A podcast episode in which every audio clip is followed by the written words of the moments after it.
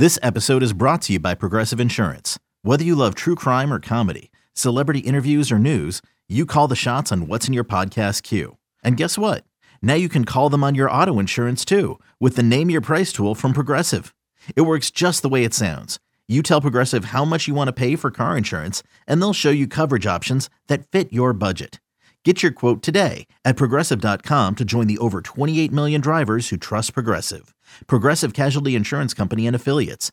Price and coverage match limited by state law. This is Matt Spiegel, and I can't wait to bring you season two of the PBP Voices of Baseball. The very best play by play voices in the game talk about their craft. It's a job so special that even Joe Buck told us he will probably go back to it. I'm 53, basically 54. I, I think it's too early to say nevers at this point in my life. I think at some point I'll get the itch again. Incredible guests sharing great stories from your favorite teams coming this year. Find us on the Audacy app or wherever you find podcasts podcasts.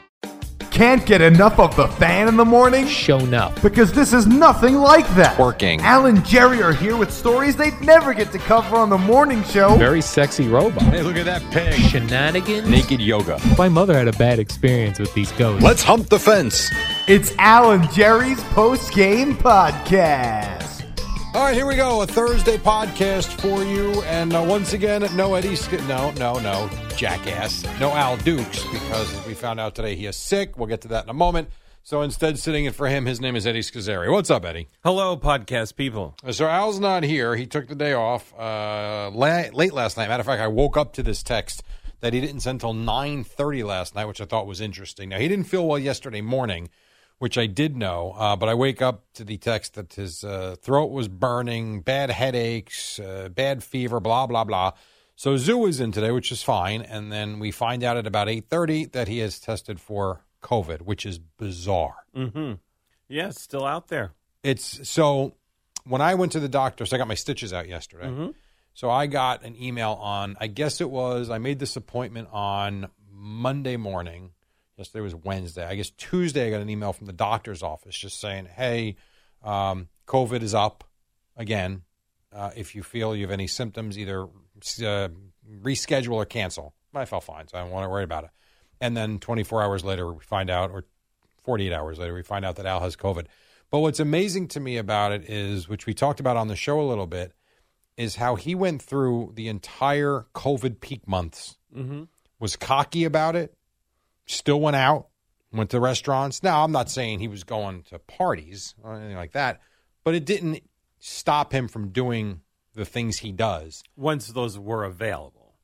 when they came back. Correct. After, after the real intense period. For sure, because the intense period, everybody was basically home and everything was shut down. Yeah. But that first year in 2020, 2020? Yes, 2020, I got as sick as I've ever been in my life in December Yep. um, of that year.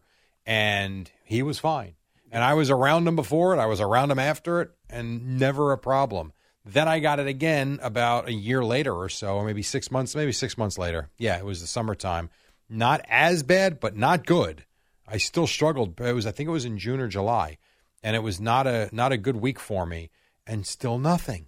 And then you sit there and think, for someone like him who doesn't like to really do anything and mm-hmm. hates flying, this had to have come from the plane You would think, yeah. Or the concert. or the con- I guess the concert. Yeah, I suppose. I always think the plane, just because you're confined in that tube, but yet all the times. circulating. and But then again, all the times I flew during COVID with Rutgers and even um, uh, independently, never a problem. But you were always, you guys tested for Rutgers.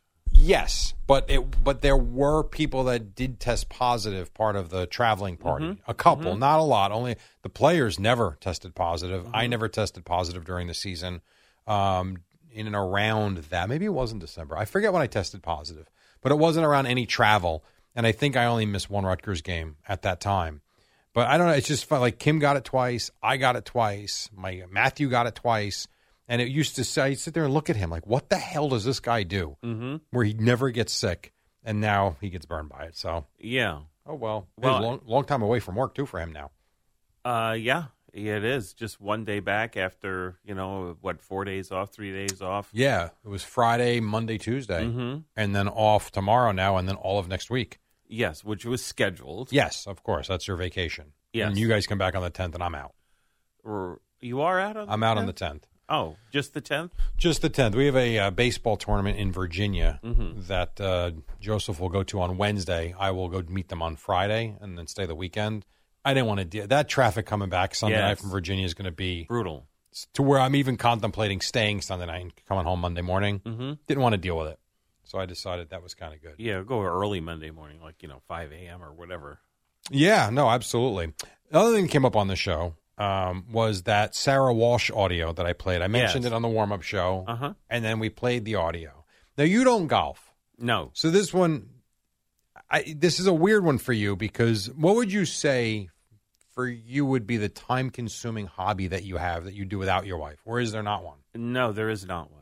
So there's never a time when you're like, "Hey, hun, I gotta go do this. I'll be back in six hours." No, no. How about go out with your friends once a month? Uh, that doesn't really happen. No, we well, we go out with our friends that we are mutual friends with. No, I meant just you and the guys. No, no, I really don't. So you don't live this life at all. No, no, and to the point, like I, I was ignorant as to the length of a typical golf round. I had no idea. Oh, sure, it takes a long. Like I'm Yeah. going Matthew today. We're only playing nine though because we have practice. I have practice with the baseball team tonight. Otherwise, I'd play 18. What's funny in the circle of life, if you will. So you know, before I got married, I played a lot, Mm-hmm. and then even when I got married, I continued to play probably four days a week. I would say never on the weekends. That was always the thing I would tell my wife was as long as you don't mind, I'm playing all week, but Saturday and Sunday I'm home, and she loved it. Never a problem. I could come home at six o'clock on Tuesday, didn't matter as long as I was around on the weekends. So it always worked. And then, you know, Matthew's born and I slowed down and then really slowed down to where I mm-hmm. stopped playing, essentially, for the most part. But there would be those outings where you go play and it would take eight hours because you'd be there an hour and a half before the breakfast and then the range and then you play and the round is four and a half hours and then the dinner after. And it's like, you come home and they're mad at you mm-hmm. because you've been gone all day and they're running around with the kids. Not that they mind it, but there's no help all day. Sure. So now we get to a point where Matthew and Joseph love it. Eddie, when I tell you I could play seven days a week right now if I was bringing them with me, all good. Mm-hmm. Like she loves that they like to play and like to do that with me. And it's like, go play. Yeah, and, and Pretty you- cool. Yeah, it is. And Pretty i- cool. Is it is it something where you could also go with your friends and them, or Uh, or is one. that a- okay. I mean, you only have four in a group.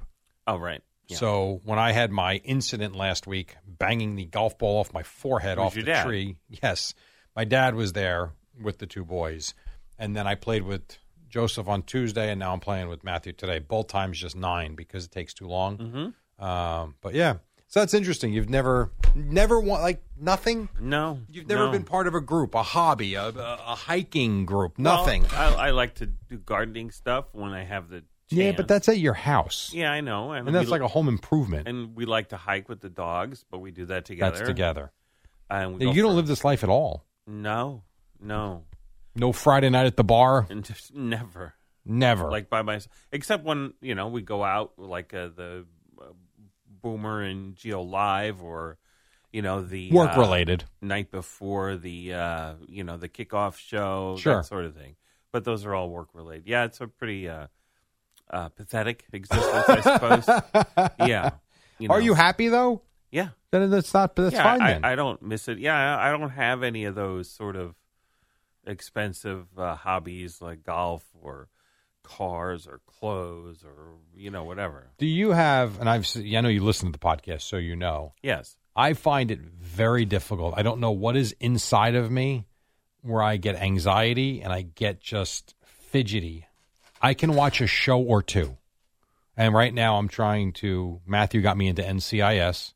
So I started with I actually picked up in year 5. I don't know why I didn't watch the first few years, but whatever. And there's like 23 seasons. It's like the longest running Yeah, yeah. show on TV. So I think you're in, I think the fall will be year 23. Anyhow, I'm I'm up to year 13 now. I started in year 5. So I've watched a lot. And how long has that taken you to get from Um zero to thirteen? a few months because I won't watch more than one or two a day. Mm-hmm. Like that's it. And if I and I will watch back to back episodes for sure because it's 40 minutes, no commercials, so it's an hour and 20 minutes. I tell you, I get to that hour and 20 minute mark and I am like, I got to get up and do something.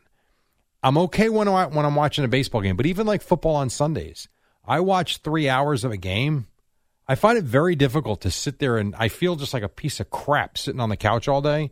Can you do that or do you have that that draw to go accomplish something? Yeah, to do something. Absolutely. Like I don't watch like we'll watch TV on the weekend, like Friday night, Saturday, if we don't go out or whatever. Sure. And uh, you know, but it's usually just a movie or you know, that's usually it on a Friday night and or Saturday night if we don't go out. But uh, yeah, I don't sit around like when I go home, I'll run errands and do whatever. Then I do a little bit of work stuff, eat dinner, go to bed, pretty much. And that's your day. Uh, and that's the day, you know. But I, with my wife's business, I help out with that and run errands for that, or just run errands for the household or what have you. So, yeah, I really don't have a lot, lot going on. Uh, but I'm not, you know, upset about it or sad about it. no, as long as you're happy with your life, you're good. Yeah, but uh, yeah, it's a weird. If you analyze it, it's very uh, could be viewed as sad. Um, but I don't. Not if you don't think it is. Yeah. That's all that matters. Like Mm-hmm. if you were depressed or annoyed that your wife held you back from boating or golfing Right. or hiking with your buddies or going out for Friday night beer, whatever, that'd be different. But you don't seem to be that case. Yeah. Now, in retirement, I would like to. I have like I would like to you know go out and do actual, you know, backpacking and camping in the woods and all that. Wife was not into that. So, does the possibility exist that I may do that with a group, you know, or something? Maybe, but uh, none of my close friends would be into that. And also, like, I can't go by myself because of with the, with the diabetes and the Right. whole thing. Would be asking for trouble. Does that, with her not interested in doing that, does And that backpacking, camping in the woods kind of a thing. right? Hiking, she's good with. But does okay? But that's a big part of what you want to do. Yeah, The backpack, all that stuff. yeah. Does that change your retire? Or like, do you have your retirement date already in your calendar? Uh, a tentative one, yes. Really? it's not a hard date for sure. and you think you have no problem just walking away? Because that's coming up soon, I would think, right? For yeah, you, within within for sure within four years. within four years. Yeah, I was thinking this the other day because I know Al talks about sixty, mm-hmm. and I think he'll be fifty-three this year. Is that right? Fifty-four. uh, fifty four. 54. So when you look at how fast the Boomer and Carton decade went, Yeah, and how fast this is flying, sure. like those years, those years will be upon us before we Mhm. know it. Sadly, Yeah, you will have been gone already. Al will Yeah. have been gone. I've got to think Boomer's probably, yeah. and I'm thinking, what is this then? Mm-hmm. Am I still here with G and whoever they Yeah. hire? If you, yeah, I- Is the show still the same? Is it completely different? All of us, be, and I only from the standpoint of like, all right, Matthew is starting college now. Mm-hmm. Well, Joseph is still one year and he's got eighth grade, four. Like, I need 10 more years out of this. Mhm. And most of you guys are going to be gone. Yeah, potentially, yeah. Uh, but I there's no reason why to think that you would not be part of any sort of new morning show situation with Gio and It's I- just so weird, though, when you think about how fast the time has gone and how much has been accomplished. Like, think about how long Imus was at the radio station. Mhm.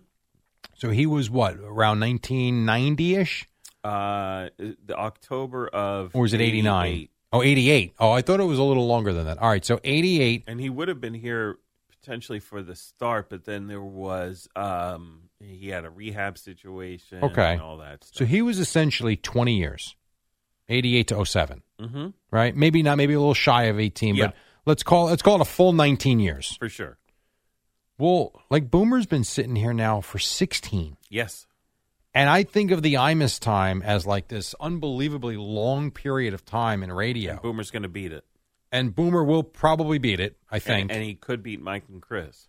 He probably he Yeah, won't, he, I- won't, he won't beat Mike. I think of mornings as a little different just because of the grind and getting Mm-hmm. up. But you're right. I mean, he might afternoon was crazy too in terms of time. If I ended up sticking around for another eight or nine or ten years, if that's what it turns out to be, I will have surpassed Imus by five or six years. Yeah, And it just like that. yeah, it does. Oh, Yeah, it's uh, have you thought about life without this? Sure. Like uh, for real. Well, no, no, no, no. But I, I, I know I hear you talk about this all the time. That you know you don't know what you'll do, and you'll you'll always want to work. And I will have like and it's almost like you know you're fearful fearful of having nothing to do, and you're always going to want to do something. You may drive for Amazon. You may work at Home Depot. I myself will have no problem filling the time with just you know reading things or doing stuff around the house or gardening or going on hikes and walking the dogs. I have I have no fear of retirement and quote unquote having nothing to do because that will not be the case for me. It's a lot of time to fill. Yeah, but I'm I I am I am never bored. Okay. You know, I just I'm always like if if I do have some free time, I'll I'll think about something and and things that may not interest other people, but you know, whatever, be it something with astronomy, something with evolution, something. I do reading ab- about these different things. See, I think there's that's the difference between us. I find, and I'm I don't don't misunderstand me. I'm not saying reading's a waste of time. That's not what I'm saying. I don't find it productive. hmm Yes, you're educating yourself and you're becoming a smarter person by absorbing more information. I get all that. But to me, I almost look at it as like watching TV or watching a documentary. I'm still learning, not television, but if you watch a documentary, Sure. you're Yeah, learning no, something. I understand. But I also don't feel like I'm accomplishing anything. I, I for me, I did. Well, but I'll, I'll I don't also- know. I, I will often research things about dogs that I will then could translate to my daily life. So in a way, that's productive because I have dogs and Sure. learning about that. I also will uh, read a lot about different gardening things and how to grow plants or do this or do this landscaping thing. So then I then translate that to my own yard, and again, it's productive. It's helping me do something.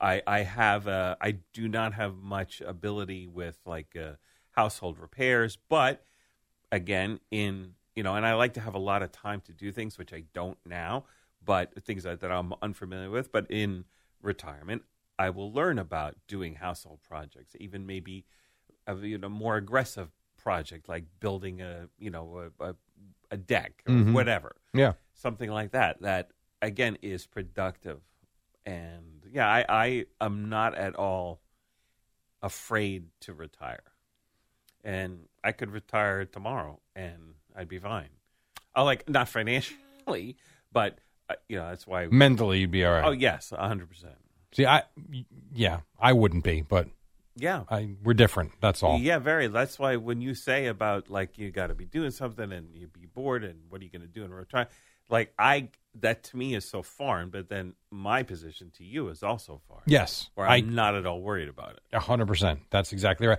Like I know if you tell me like the perfect retirement day, which I like and I, I would enjoy, I just can't do it every day. To me, it would be get up, go to the golf club, have breakfast, hit balls, four hour round of golf, have a drink, a little late lunch, go home. At that point, I feel like I've had a good day, worked on my game a little bit, productive for me, not for anything else. That's not boring to me. But I also know you can't do it every day. You certainly can't do it in the winter. Mm-hmm. And that's Unless where you move. unless you move, which until my kids are willing to Kim's never moving away from them. That's become clear. She won't move away from her mom, which I understand. They're obviously older now.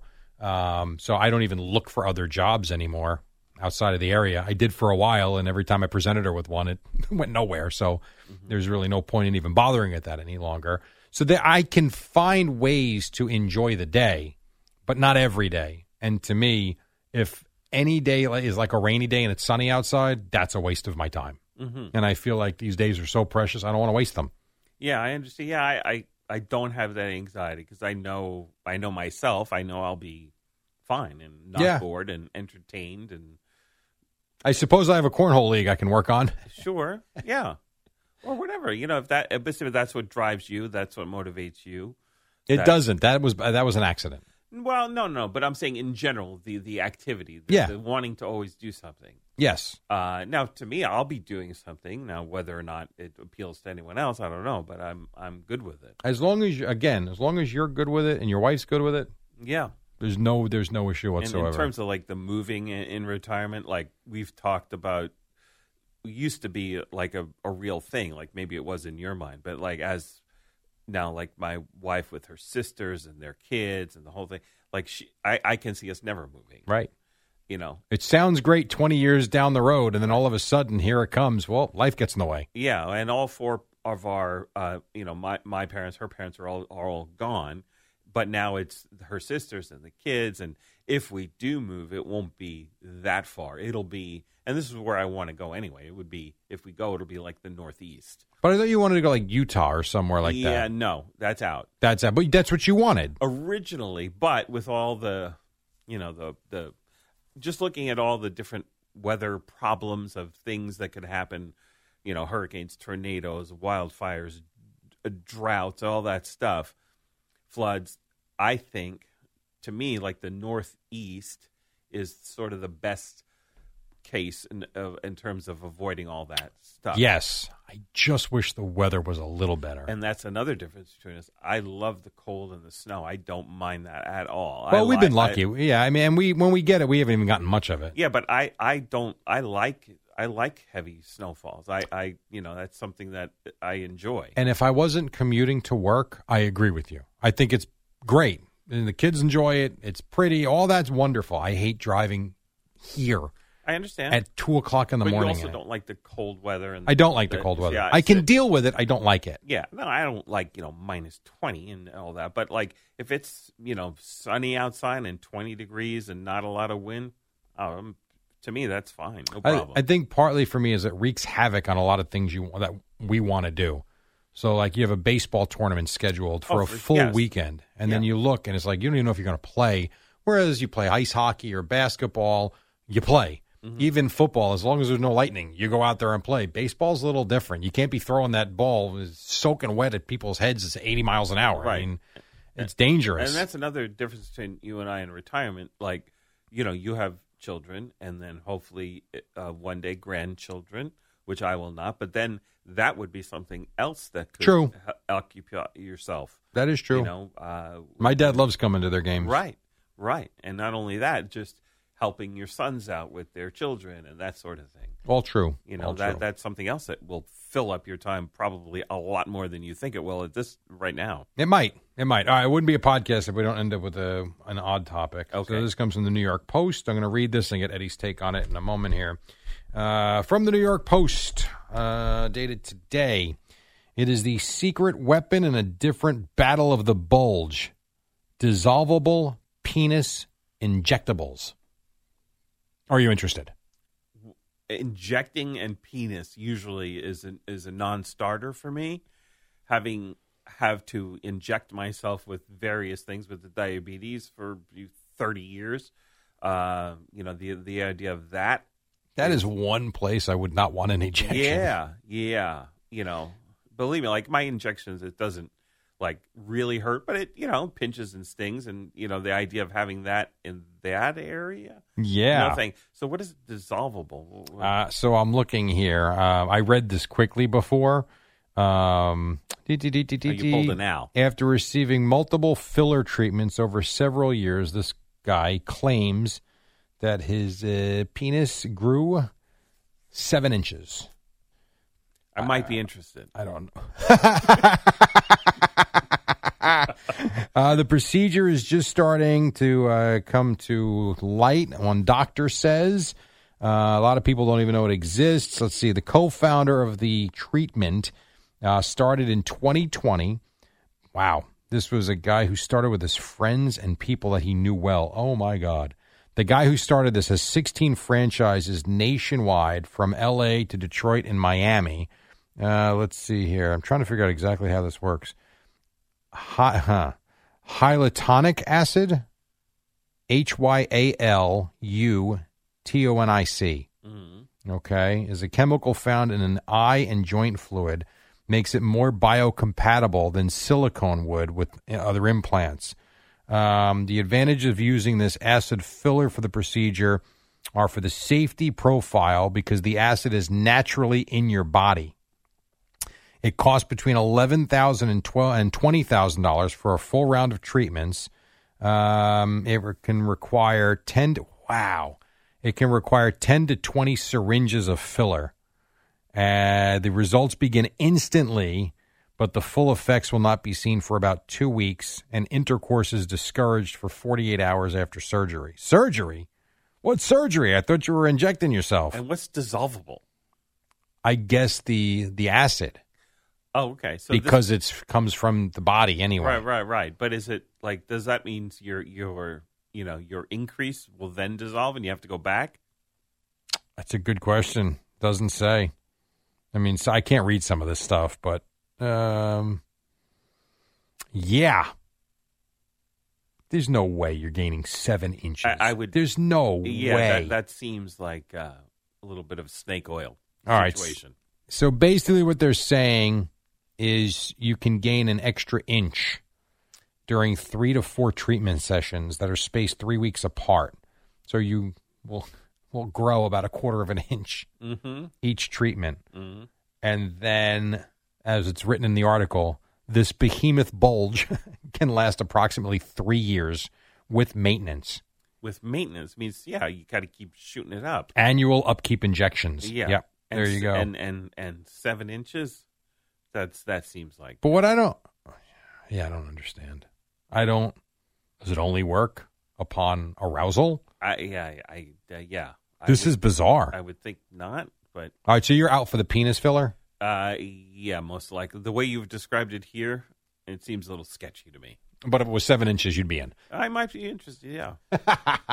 Very interesting. So if you want to read that article, the New York Post, if you're interested in uh, penile enlargement. Mhm. Uh, all right, I think we're done. Okay. So that does it for us for the week, but we do have the warm up show tomorrow, which I think will be like today, where I will do the first 40 minutes and then we'll get Zoo in for the uh, the last segment, assuming he's filling in Uh, yes, for Al I, again. I saw that happen uh, towards the end of the show. Okay. we got the Al diagnosis. so that's a done deal. Uh, yeah. All right. And with Al, I wonder. I don't know. uh, Like, I did get every single booster that's been available. Mhm. I don't know if he did. I don't, I don't think that- he ever got a booster. Okay. I think he got the one shot and that was it. I got one booster. Yeah. Well, Not I that I know that it did anything. Situation. I, you know. Yeah. I, I they told me it recommended. I understand. and- I know. So And there's a lot of controversy with that now too, and there's a whole bunch of stuff going yeah, on. Yeah, I know. I, I but I listen. I I trust vaccines, and and when that new one in the fall is available, commingled with the annual flu vaccine, which I get every year. What new fall one? I think there's going to be a new booster in the fall, uh, just another COVID booster, and they might have it in the same shot as your flu.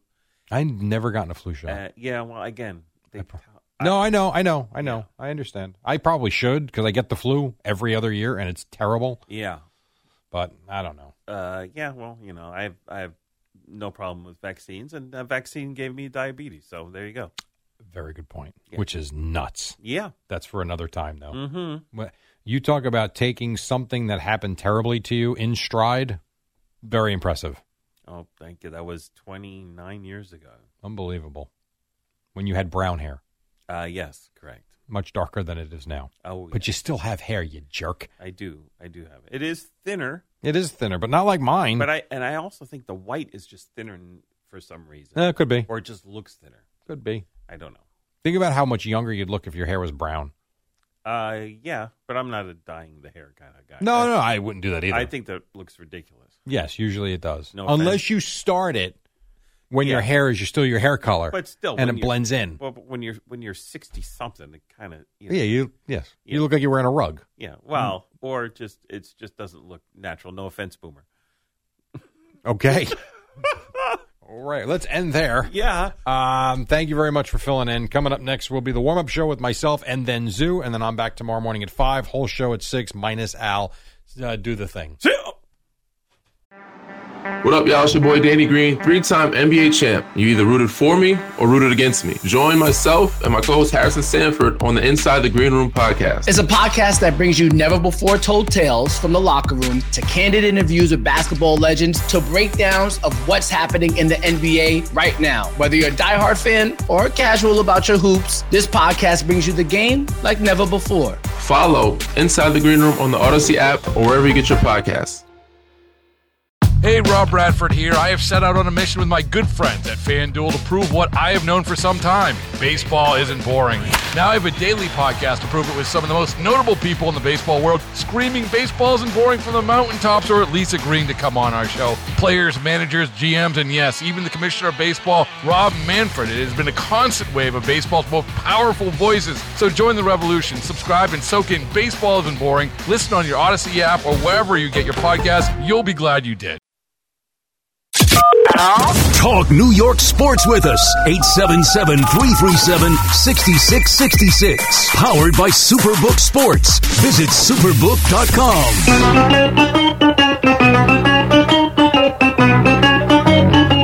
Good morning, campers. Alan Jerry.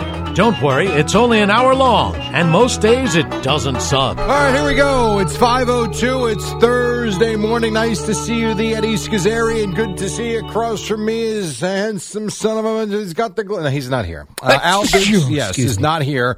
I believe for the first time since I've been uh, doing this shift since 2009 full time, I think this is the first time that Al's called out sick. Eddie, is that true? I would agree. Right? Aside from planned surgery or procedures, even with the um, the hernia surgery, he came in with things looking like an eggplant, as he said. Um, he was here. Yep. So yeah, so Al, who when he came in yesterday morning, and we're going to get to Domingo Germán in just a moment. When Al came in yesterday, he was back from Indianapolis, and he said to me, "You know, I never get sick. I also never go anywhere." Got off the plane, came in yesterday. His throat, he said, was on fire, and then I woke up this morning to a text, which is amazing to me that he sent it so late at nine thirty last night. Uh, that's how bad he was feeling with a fever. So Al is out. He will be back tomorrow, maybe. Um, what's interesting, though, is these are the types of days that I think Al would have loved because he always says if it happened out in California we're sleeping, did it really happen? He also talks about how perfect games, well, I guess no hitters more so, he says, not that special. So perfect game last night for Domingo Germán. Now think this, and I was curious when I woke up. I couldn't wait to get in here and to to watch the last five innings like I did um, because I you know at the nine forty start there was no way I was up watching this live. And so you wake up and the first thing you do is you grab your phone and you want to see number one. I fell asleep right at. I said I caught. I can't take these Met pitchers going less than six innings, but whatever. We're going to get to that in a couple of minutes. Mets lose again. Uh, the last thing I saw uh, last night before the eyes shut was the Brewers taking the lead in the sixth inning. Um, and you're thinking, oh, well, Mets are losing, whatever. The Yankees are playing later. And, and my last thought was, there's no way they would lose a second straight game to the A's. Nah, can't happen. But then I thought, you know, Domingo Germán, while has had really good flashes this year, his last couple of starts have not been good. And so you start to think in terms of Germán. Matter of fact, his last two starts are terrible. Uh, in terms of Germán, you're like, well, maybe he can give the Yankees six or seven innings and they can string together some runs and they can even up this series against a bad baseball team. So you wake up, you go to your phone and you go to check out the final scores and you see Yankees 11 nothing and you see, yeah, the Mets lost 5 2, whatever. And then you look a little deeper. And I, all I wanted to do was I wanted to see how deep in the game Germán went. And the first thing I see was when I clicked on the box score, still not seeing the game recap, just the box score. I see, wow, nine innings. And then I immediately looked over to the right side of the box score because I wanted to see a nine inning game. How far over 100 pitches did he go? He didn't. I see 99 and 70 something for strikes. I'm like, damn. And then all of a sudden, I noticed the zeros no hits, no walks. And now I've got to all of a sudden Google Domingo Germán in perfect game, and there it was. And I, as I said, I came in this morning, did a lot of my work, and got to watch. And I did it differently. I didn't watch Ruocco on Yes because I did hear those calls coming in. I actually watched the A's broadcast. The beauty of MLB.tv, if you have, if you're a subscriber, it is phenomenal the way you can go back and watch these things. So I go back and I watch the last five innings uh, on the A's telecast. I know Dallas Braden's there. I don't know who the play-by-play guy is, but I will tell you this: they did an outstanding job. You would have never known. I would say it sounded more like a national broadcast, more so than it did an A's broadcast, because the energy they had was phenomenal. Matter of fact, in the eighth inning, when it was, I think it was Jonah Bride. So two was it two outs? There's two outs in the eighth inning, and Germán is perfect, and Bride comes up, and it's a 2-0 count immediately. Then Germán throws a strike, and then he, he's he's off on the fourth pitch. It's three one. They were ready, and immediately they're telling you that is the uh, only the second three ball count of the night for Germán. So, you know, a lot of players will tell you that you get nervous in the later innings. They kind of realize it in the fifth inning, maybe 15 up, 15 down, or they got a no hitter into the sixth, and you start to get a little bit antsy or anxious or nervous or whatever word you want to use. Well, if Germán was ever going to be anxious or nervous, it would have been right there. 3 1, Bride up, and what does he do? He gets Bride, retires him, and you're going to the ninth inning. And then the other thing I'm thinking too is if you're a player on the team, you've got to feel some sense of responsibility to not screw up in that spot because the no hitter is phenomenal. But a perfect game. So I looked this up 24 all time, fourth in Yankee history, 24th all time. Eddie, if I ask you, really, your guys are, but you guys look like you're having a meeting in there. If I ask you right now how many games have been played in the history of Major League Baseball, you would say, top of your head, 89,000. Okay, I thought about 100,000 and I was way off as are you. There have been over 235,000 Major League Baseball games played in the history of this sport and only 24 perfect games. That is the type of rarefied air that Domingo Germán now finds himself in. And also, you were listening to Dallas Braden, who is Through- one of those guys. Correct. Which right. was in- but I don't know who the play by play because it was Ken Korach, I believe, for a while. Well, he was the radio guy. Anyhow, it doesn't matter, whoever the TV play by play. He was very good, though. Um, so, yeah, so 24 out of 235,000. Like, that's what we're talking about. And then you take it one further. Now, obviously, the odds aren't quite as crazy when you're just looking at one franchise, but there's only only four guys in the history of the Yankees to do this. Now I know the Mets have never thrown a perfect game. They're lucky they have the one no hitter, and some will argue about that because of the ball on the line, all that fine. But four. So you've got Don Larsen, David Cone, David Wells, and now clearly if your name starts with a D in Yankee history, you got a chance to throw a perfect game. Domingo Germán does it last night. And so the next thing I start thinking about is all right, so where does this come from? Like Germán, oh, to finish the thought, when you're talking about the guys being nervous, there was a ground ball up the middle, a little to Volpe's left, that you're thinking, oh, could you imagine sitting out there? You're a rookie on the Yankees. You haven't hit the ball great this season, but you've played you played all right at shortstop. You've had flashes of brilliance. You've had some terrible games too, but for the most part, you've been good. You've been solid out there at shortstop. Not great, not terrible, somewhere in between. All good for a 22 year old, however old he is. Well, you're sitting there in the eighth inning. You get to the late innings of these games, and you've got to be thinking, don't screw up. I mean, at some point, and I know pro athletes don't think that way, but you know, listen to Kyle Higashioka afterwards. I think that does creep into your mind. And I think it's one thing if you're an outfielder, catching a fly ball is a fly ball. But, and I don't mean on the run, I mean a routine fly ball like the one debater, uh, which I, I'm getting all the innings confused. I think led off the ninth inning, but whatever.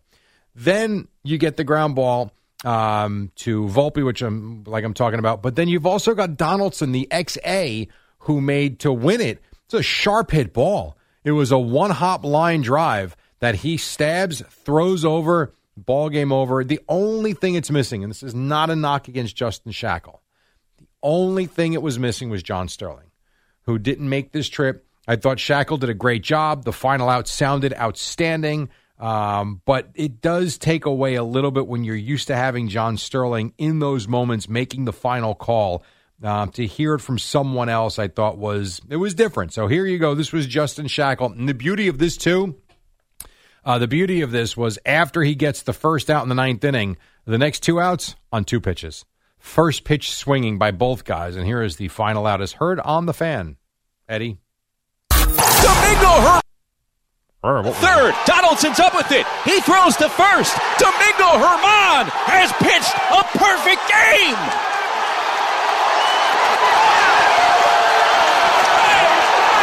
For the fourth time in the history of the New York Yankees, perfection attained.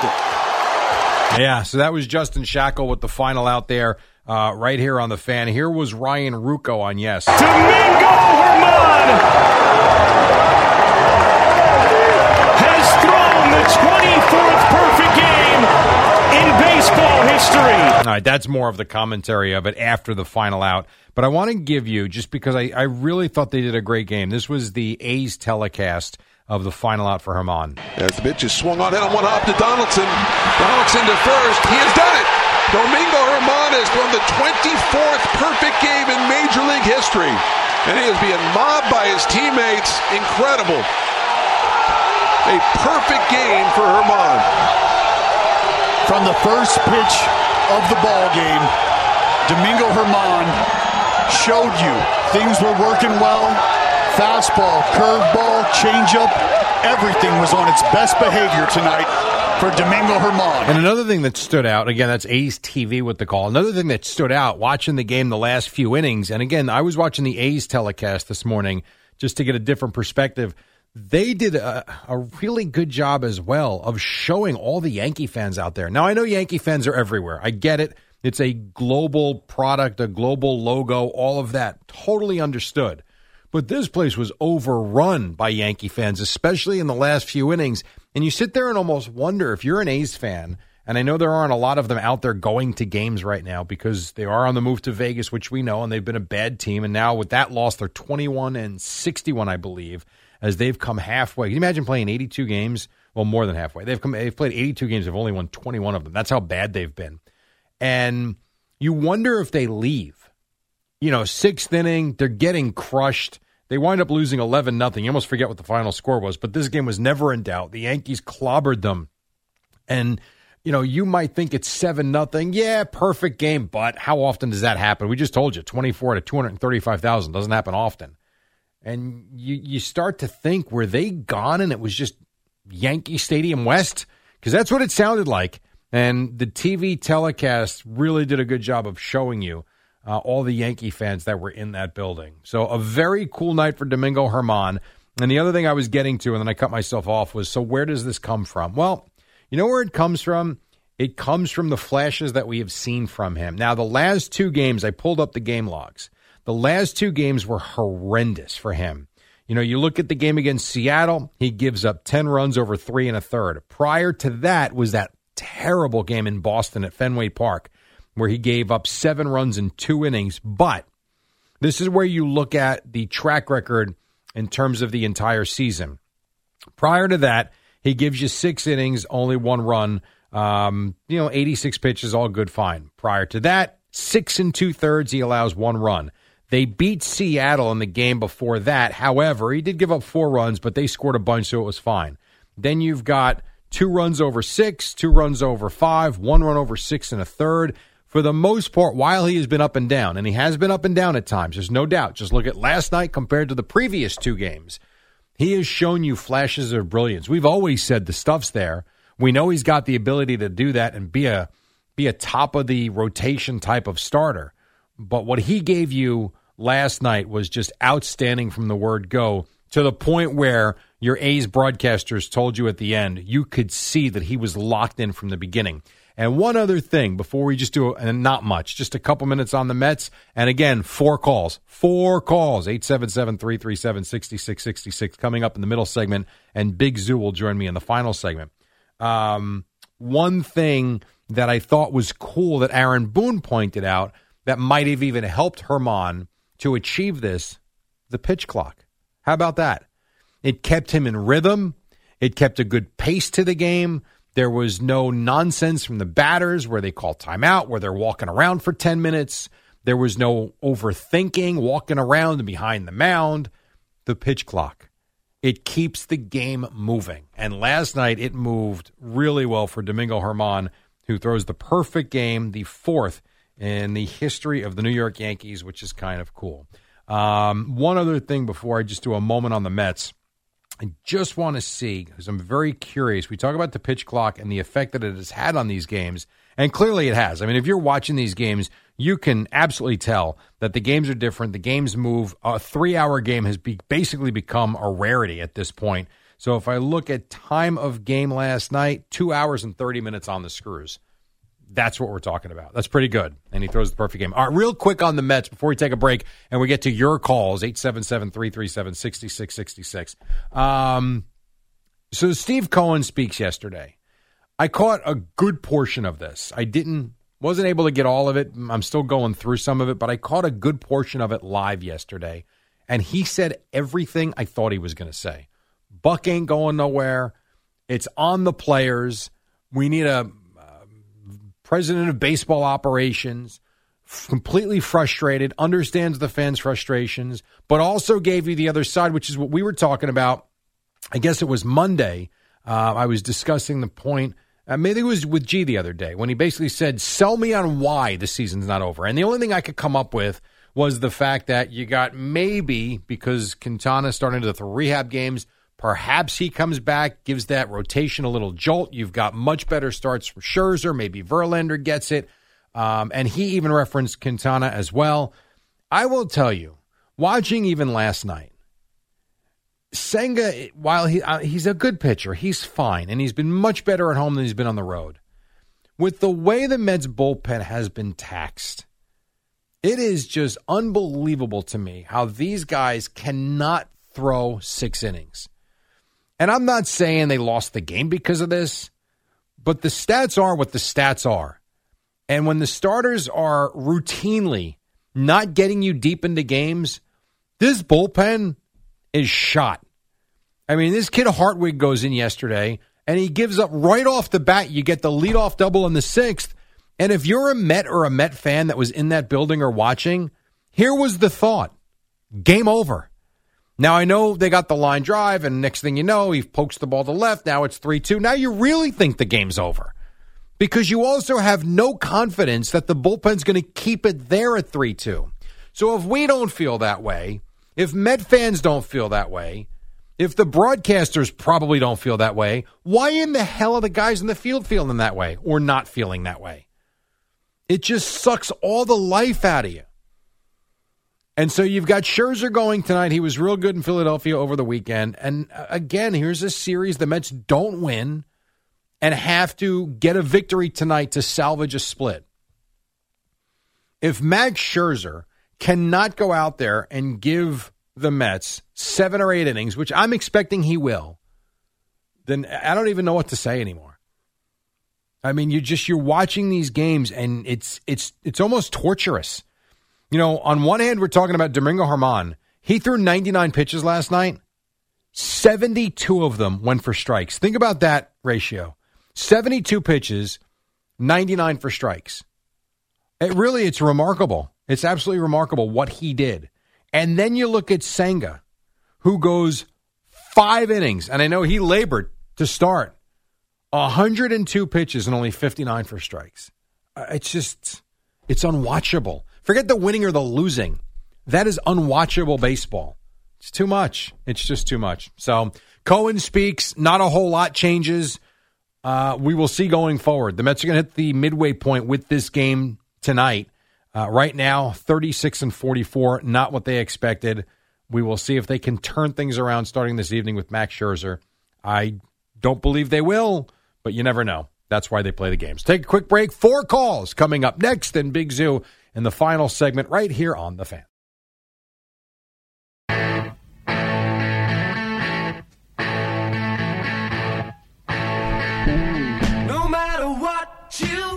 All right, warm up show till 6 o'clock. Al is out sick, so we go solo until uh, Zoo joins me in a little while. Uh, four calls here in just one second. Just two quick updates. Number one, uh, I got the stitches out yesterday, so that was good. I feel like I look more like Jeff Van Gundy now that I haven't slept. The black eyes are starting to dissipate. And then one other thing. If there's any above ground pool owners out there, call Zoo for me and help me out with this. So every time I turn my filter on, it's a cartridge filter, not a sand filter. Sand comes into the pool from somewhere. Please explain that to me because I can't figure it out. So here's where I'm at. Drain the pool to try and find, I figure there was a hole on the bottom part of the liner somewhere so that when the filter turns on, it's sucking sand from underneath the bottom. I can't find a cut, a slit, a hole anywhere. And I don't know what to do. I got a guy for you, bro. You got a guy. I got a guy. One of my best friends. Opened pools his entire life. Does he ta- does he maintain pools? Uh, he probably could. Uh, we're going to talk then. All right, because it's driving me nuts. I turn the f- the filter's phenomenal. It's a cartridge filter. It's powerful, but for the last year, you turn it on after after you vacuum it. It's clean. It's beautiful, and then within literally two minutes, there's sand on the bottom of the floor, and you got to vacuum it again. It's frustrating. Yeah, that's that's weird. It, it almost sounds like you might even have like maybe a, nah, there's nothing spewing out of the outside of it, No. right? Nothing out of the hoses or anything. No. Yeah, that's weird. So, all right, That's well, gotta be in the that's the voice of Zoo. He's going to help me with that. Right now, four calls, four calls. I imagine a lot on the Yankees. Here is Chris in the Jersey Shore. What's up, Chris? Good morning. Hey Jerry, how you doing, bud? I'm good. Where down the Jersey Shore are you? Uh, down in Seabright. Nice. So not, not a little bit north of uh, of uh, of your boy. So oh, I um, know where it is. I used know, to work. Remember when the Gulf Station was there? Oh yeah, Yeah, used to work there. Uh, um, nice. I'm right across from Donovan, so uh, cool. Maybe one day we'll we'll catch up for a cocktail. But uh, but I got to tell you, I was watching this game last night. Luckily, I had we had uh, uh, relatives visiting from the West Coast. I normally wouldn't stay up to watch a, Hmm. a 9:40 Yankee game, but I did last night, and I'm so happy I did because you know as I was saying before. Yesterday, my buddy and I are big Yankee fans. We're, we're talking about how uninteresting this team has become, Yeah. and in a matter of 12 hours, that's changed. Right? They, they're watching this kid and the thing that stuck out to me, I was just saying before, the thing that stuck out to me most about that game last night is these these Yankees haven't hit all year, and all of a sudden they decide to have two innings of like twenty minute innings, and this kid's watching, sitting there thinking about no hitters, no hitters, perfect games, having to watch all of a sudden hit, hit, hit. Yeah. actually- I think he actually warmed up in the bullpen during the game during an inning. Well, and Bo- and, to stay fresh. and Boone alluded to that long, you know, break basically because he was in such rhythm the entire night, and the fact that he was able to get out there and just keep it going was pretty damn impressive. Yeah, I mean, look, the the kid has had.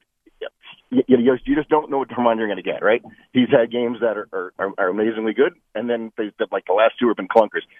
I, I'm just happy for the kid. You know, he did say at the end, at the end, the post game. I'm not sure if you watched this, that he had a relative pass Yes, away this his week, uncle. and, and you know, yeah, exactly. So you know, you, got to feel good for this kid. Yep. Um, no, Chris, you're dead on and appreciate the call. And uh, maybe I will see you down there in Seabright for sure this summer. Uh, everything you say, spot on. Absolutely. Get through the break. He was okay.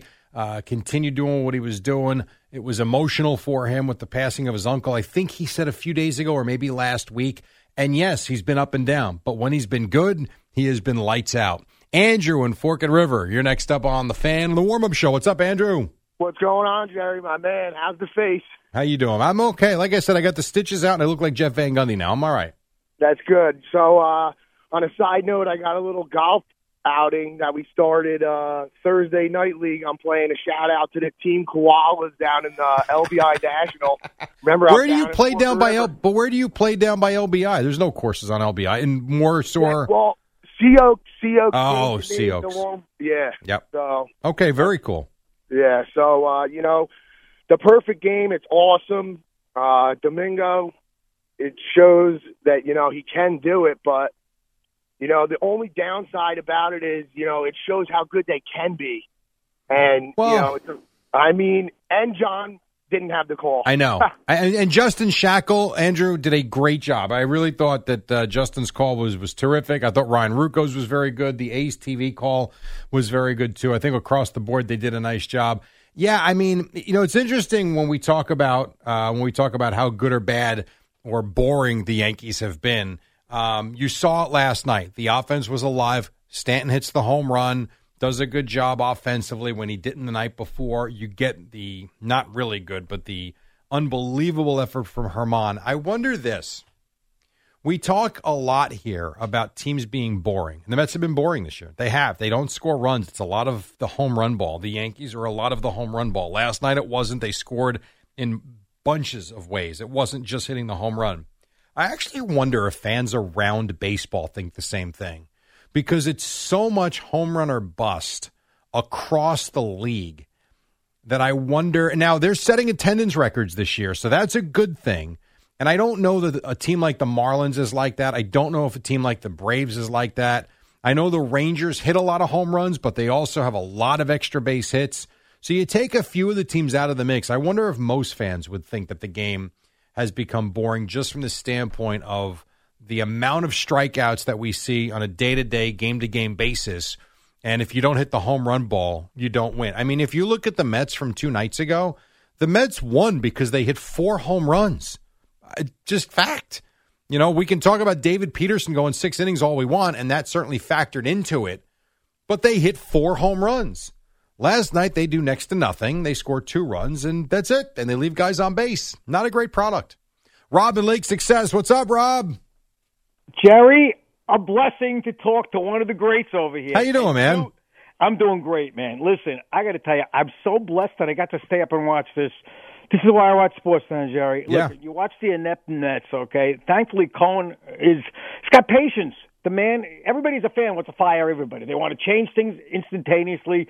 He realizes there's issues going on, but he, he's sitting tight. He says, "Listen, we got to feel it out." But getting to what I saw last night, He also, Rob, real quick, he also has a plan. And that's the one thing I've been saying for the last few weeks is that he is not thinking about this year and this year only. Right. He's thinking long term with this team. That's and, that, and and that's what fans have to think about. But listen, I remember watching Dave Righetti in '83, and then you had Doc Gooden. I mean, all D's in there. All the perfect games with the Yankees as well are all D's. Yep. Don, Dave, Dave, and Domingo. I mean, but what we were watching last night was just even the Pacers. Ten runs he gives up the previous outing. He was brilliant. What we saw last night, Jerry. I don't know if you got to see it. You know, you go to bed early. I'm just like, I can't believe this. It's four times in Yankee history Yeah. Perfect games. In the last one, I mean, I remember the one uh, with with Boomer in '98 uh, with Wells, and then you got '99 against Montreal. I mean, I saw that it was on a Sunday. Uh, that was Yogi Berra day. not Yogi Berra day, but I think it was he came back to the stadium that day, and Don Larsen, and they get pitched a perfect game. It's, it was unbelievable. It, it's just something you, I'll remember the rest of my life, and it's just great to see historic things. You might never see another one for 20, 25 years. And the allure of the Yankees, Jerry, in over a hundred and what are they, 1903 with the Highlanders? Right.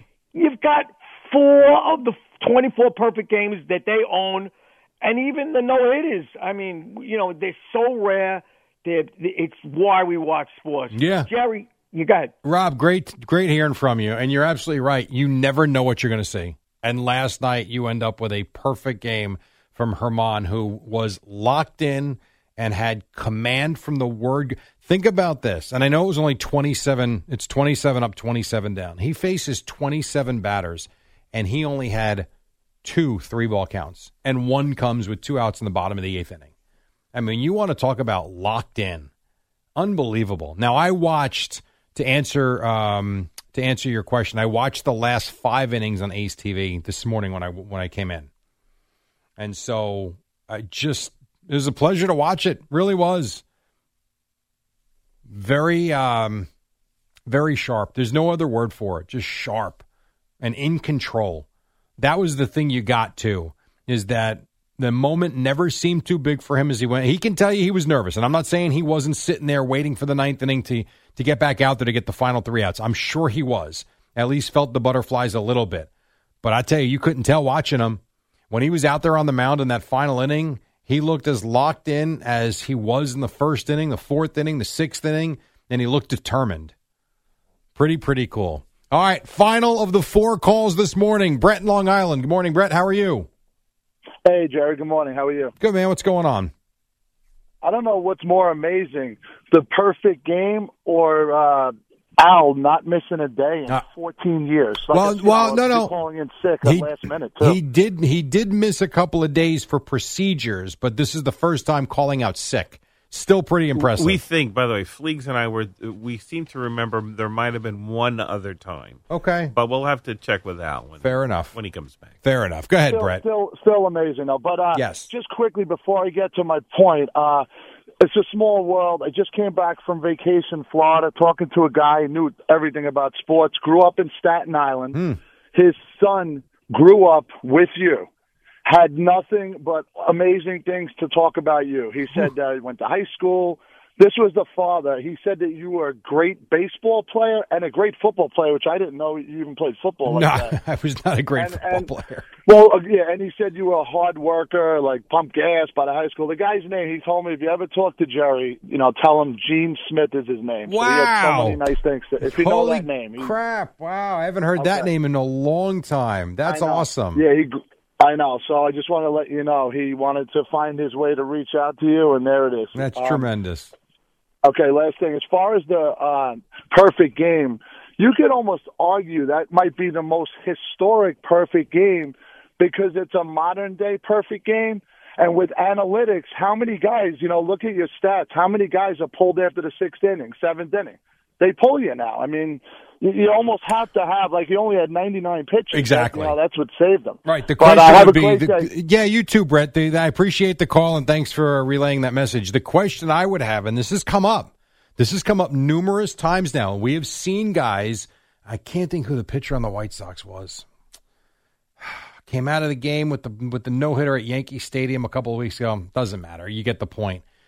Had Germán been at 99 pitches through let's say 99 pitches through six. So he's averaging 33 per three. That would project to about 130. Do they let him go? Now, this ain't a no hitter, which I still think you let him go. This is a perfect game. And we'll never get that answer because his pitch count was so low last night. That's how good he was. But to your point, it's definitely different because we have seen and we saw we've seen Clayton Kershaw being taken out of games with no hitters. Again, I can't think of his name, the the kid from the White Sox a couple of weeks ago, but it's happened numerous times. No hitter doesn't matter, you're out. Perfect game would be interesting, wouldn't it? Who knows? All right, 538, we're going to take a break. When we come back, we will be joined by Big Zoo, who's filling in for Al this morning. And then we have got Boomer and Gio coming up at 6 o'clock right here on The Fan.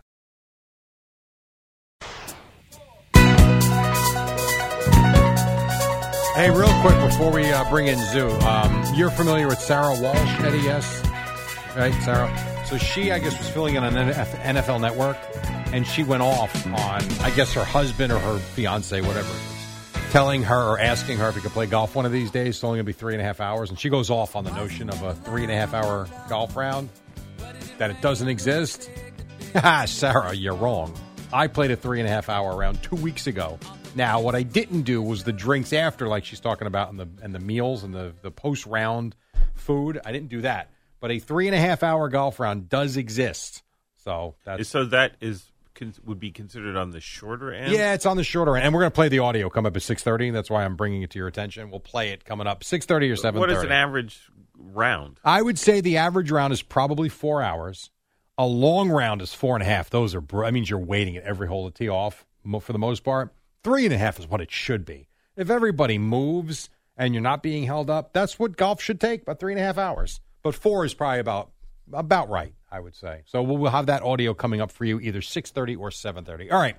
Ed R. Zuman joins us now. They known as Big Zoo around these parts. Oh, hi there, Jerry. Uh, so you got the call what time? At 9.30 last night? Uh, just about, I think maybe a minute or two earlier, but uh, I saw it at about 9.30. I texted David back at 9.30, I think. Well, we're happy to have you here. So, I'm happy right, to be here. I know you, you're a Met guy, right? You're not a Yankee guy. I am a Met guy. All right, so let's take it from this perspective. Then you've been to a million games, I'm I'm sure. Oh, grew up 10 minutes from the stadium. Have you ever been close to seeing a perfect game?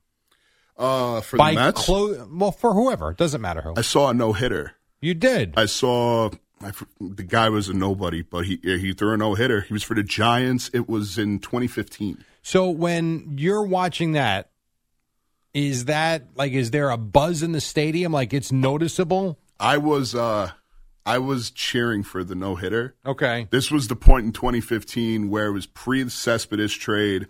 Like John Mayberry was batting cleanup. I was like, you know what? Embarrass him. I was like, and I get to see a no hitter.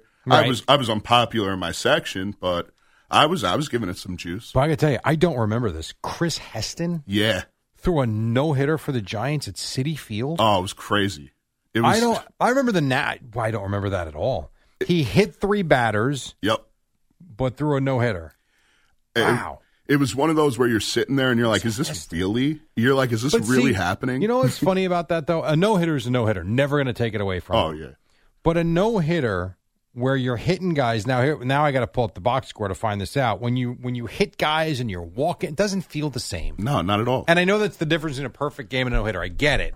But it's one thing if you go nine innings, no hits, couple of walks, fair Yeah, enough. Two, three walks. When you walk four guys and hit 2 I don't know, and there's traffic on the bases, Mm-hmm. Yeah, there's it a couple feel the same. errors. You know, there's a couple errors that they gave you some benefits of the doubt on. Right. I'm. I'm. I, you know. I, Oh, I'm yeah, it's pulling up tough. the- I don't want to. I don't want to go down the road that I was about to go down. But No, it's okay. So I'm pulling up the box score here. So Heston, I cannot believe I do not remember this at all, which Oh. is crazy. it's such an. It's such a forgettable. I take it no-hitter. back. So he hit two batters, did not walk one.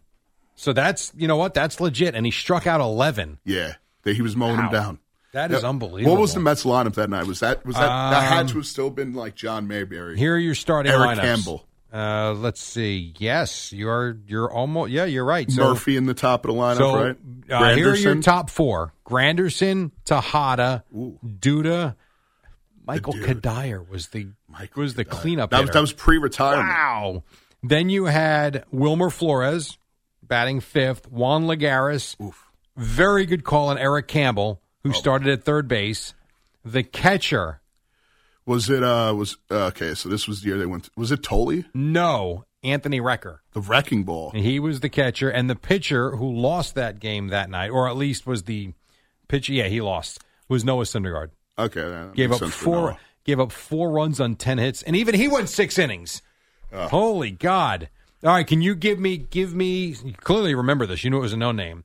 Let's take Brandon Crawford Off off, the the, board because we know he's been there forever. Can you give me three other Giants in the starting lineup that night? Was Evan Longoria there yet? No, not yet. I All right. think he was still with the Rays in fifteen. Okay. Yeah, so Longoria. 15. Yes, absolutely. Oh, so An- Angel Pagan is definitely there. Angel Pagan is there. Yes, he was playing center field. That's correct. That's one. Buster Posey. That's two. And uh let me think. Brandon Belt. Yes, that's three. Those are the three I thought you get. Here are the other ones: Nori Aoki, Oh, he had a good little run. Joe Panik, Solid. very good player. St. John's. Pagan, Posey, and Belt, middle of the order, with Crawford batting sixth. And then, which I do remember him, I just wouldn't have thought of him. Matt Duffy was the third baseman. Justin Maxwell, wherever that is, played Wow. right field, and Chris Heston threw a no hitter. I do not remember that. Yeah, Justin Maxwell is a random name too. I mean, Right, Justin. Wow. Who's more random there, Eric Campbell or Justin Maxwell? uh, for us, I mean, Eric Campbell was the second coming for a little while. It felt For like they were trying to pump him as. Oh, A very little while. yeah, when he was bat- when it was him batting fifth and uh, John Mayberry batting cleanup. And So you're how old? I am 27. I'll be 28 in December. 28. So you really don't have any recollection, clearly, of Cone or Wells then? No, no, none right. at all. So how about the um, how about the Fernandez? What's his name? Um, what's his name? That just did it last night. Felix Hernandez. Felix Hernandez. You have any recollection of that from whatever it was, eleven years ago? I I can probably remember the moment, but I remember more specifically because that was graduating high school pretty much time. There were perfect game, no hitters, like every other day. It felt like at that point. I think they had eight in like a four year span or something. I th- and I think I'd have to look at this. I heard someone say this that there were a couple of perfect games that year, Mm-hmm. and we haven't had one since now. I remember that more because I remember being like, wow, like whatever it was, two or three that ended up happening, and one of them might have been Dallas Braden, might have been that year. Might have been that year. That's probably, I'm, I'm pulling them all up right now Um, just so we have so we're clear. Here. yeah, there were random ones, there were bad ones. It was it was one of those uh it was one of those things where you're starting to look and you're like, okay, is a perfect game going to still mean this in 10 years and All right, so here's the list. Here's the list. Sure that year there were three: Felix Hernandez, Matt Cain. Matt Cain. Yep, he did it. Uh, and Philip Humber, the former Met uh, farmhand. Philly Phil- Humber. Yes, Philip Humber did it. So all three of those in 2012. The Dallas Braden one was in 2010 when you had two of them. The other one to do it was Roy Halladay. out of the dock. Was that in the postseason that year? Uh, no, I don't think that was postseason. That was uh, let's see here. No, it was in May. Okay. That was in May. So you had you're right though. If you look at this, we haven't had one in 11 years. So you go from 04 to 09, Randy Johnson in 04, then Mark Buehrle in 09. That was it. So nothing for 5 years. Mm-hmm. Then you get the Braden and the Halladay 2 and 10, and then you get 3 in 2012 and then we go 11 years without one. It's crazy. I mean, like I said, I'm a young I'm I'm 13, you know, 14 at the time. I'm thinking this is going to happen every year now. Like this is just wouldn't you? baseball. Right. And and with the way that it's been played over the last 10 years, you would have expected it to happen how many times and it hasn't. It is. uh, You're right. It's interesting with the way guys are striking out such at an alarming rate now, and that batting averages are way down, and the game is controlled by the pitchers. You would think we'd see a little bit more of it. You think now, now this is just a thought, and this is like really diving in, but you think it's got something to do with the launch angles, like just just the fact that you're swinging for 100 the oh, fences. absolutely. Oh, sure. Guys are just getting a hold of one. I can tell you in, a, in some cases it's actually taught. Remember when we were kids? I remember the whole uh, notion of hitting was almost hit down at the ball. Yeah. Line drives, line drives. Now it's you're swinging slightly upward at the ball. See, when I was uh, young, Mike Piazza was already like he already had been through the come up. He was a superstar, so his uppercut swing was like a thing that you know some people would do because it's like oh you know Piazza does it. So that kind of started around that period, I would say. Yeah. And maybe you might he's be the right. guy that started right. it, but now it's now it's it's It's- what we see on an everyday basis. It's an now, epidemic, bro. which is why when you see guys that don't strike out much, like I don't think Ohtani strikes out much at all. He's, He's one of these. god. He's one of these throwbacks where Oh, right. I mean, I love him. You've got him. I don't think Arraez doesn't strike out No. with the Marlins. Didn't with the Twins.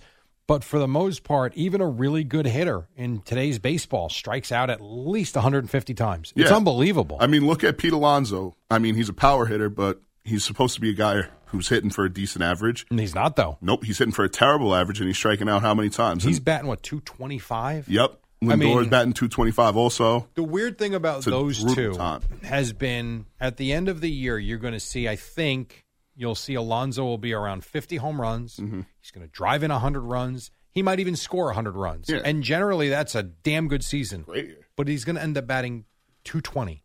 Lindor is going to bat 220 and might have 30 home runs, all of that. Like the ribbies. power number. But there's no consistency from game to game. no, and it hurts the rest of the lineup. I agree. When you have Jeff McNeil 100%. in that lineup, Who stinks this year? he stinks. But also, part of the reason he stinks is because guys in front of him have sub 300 on base percentages. Yeah. A It's a- guy that bats awful. 300 is useless if he has nobody to drive in. He has no power. He has to have guys on base. That is true. All right, Zoo. Great job. We will uh, see you along the way here with Boomer and Gio. Quick break. Boomer and Gio standing by. They will start the program in just a moment. Right now on Audacy Sports Minute, Amy Lawrence on Perfection. It's the dynamic duo of Al and Jerry, the superheroes of WFAN. All right, welcome back. We got Boomer and Gio standing by. If you're just waking up right after midnight or so, the game ended in Oakland last night where Domingo Germán threw the 24th perfect game in the history of baseball. So had Zoo and he actually saw no hitter, which is kind of cool. And I went and looked at the list of perfect games to see when the first one was. Now, Al and I always discuss baseball really wasn't baseball till uh, 1920s. Because before that, did they even did they even keep score properly? Well, I, I have an answer to that. So when you look up the list of perfect games, the first one was in 1880 by a guy by the name of Lee Richmond. By the way, the umpire that day was a cool name, Foghorn Bradley, whatever. Took an hour and 25 minutes. It was the Cleveland Blues and the Worcester, Worcester. Uh, that's where the sauce came from. Anyhow, point is, if you go to Wikipedia, they actually have a photograph of the box score that was written out from that day, dated and everything, and it looks legit. If it is, I don't know, but it certainly looks legit. So while we sit there and call baseball prior to 1920, 1925 not real, maybe it is. So that was the first one, and now Domingo Germán has this latest one. And then the other thing was we were looking at the gaps. We hadn't had one in 11 years. You have gaps here where you go from 1922 to 1956 uh, between perfect games when Don Larsen threw it in October of 56. And then prior to that, you had to go back 34 years. WFAN, WFAN FM, WFAN FM HD1, New York. Always live on the free Audacy app.